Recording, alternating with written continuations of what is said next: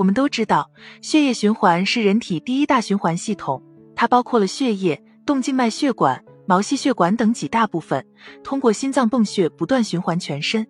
而在我们皮肤的表面，有大量毛细血管分布。也正因如此，日常生活中不小心受伤，就会有流血的症状，之后在凝血系统的作用下，出血逐渐停止。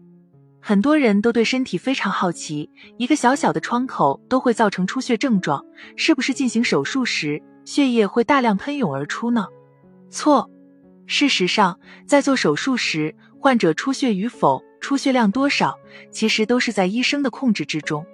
之所以会如此，和以下几个因素有关：一。避开了大动脉。首先，大家要明白一点，手术创口其实是在手术医生有目的的前提下制造的。在手术开始之前，手术医生会根据病灶的位置、解剖知识涉及皮肤切口，并有意的避开大血管以及重要的神经系统，在最大程度暴露患处和手术部位的前提下，选择破坏最小的入口切入。所以，通常切开皮肤之后，创口并不会大量出血。二。止血措施：当手术无法避免要必须切断某一条血管时，医生会尽量先找到这条血管，然后用特殊的医疗手段将血管进行处理。手术切开的过程中就不会出血。除此外，在手术进行的过程中，有多个辅助的护士助理，他们分工十分明确，其中有部分人就是专门负责了患者的止血工作，通过洗液器、纱布等方式帮助患者止血。减少出血量，让医生能更好的看清楚病变的部位，方便进行手术。三、药物作用，在开始进行手术之前，根据手术需求和临床习惯，往往会在患者切口皮下注射麻醉药物、肾上腺素或清水等物质。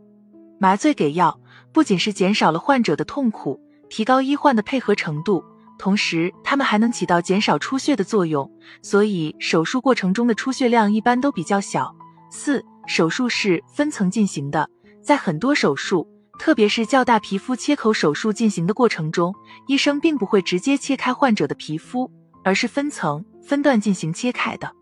在分层进行的过程中，会先切开一层，然后进行电凝或其他方式止血，所以整个手术的过程中出血量都非常小。当然，这里需要强调的是，手术切开皮肤的过程。并不是不会出血，而是出血过程身为患者的你根本就看不到。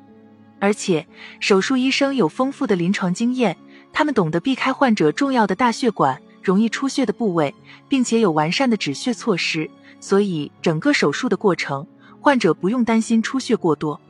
另外，在手术结束之后，医生会将患者的创口和皮肤缝合。现在临床上大部分都是采用了可以吸收的线皮内缝合措施，这种缝合手术的创伤比较小，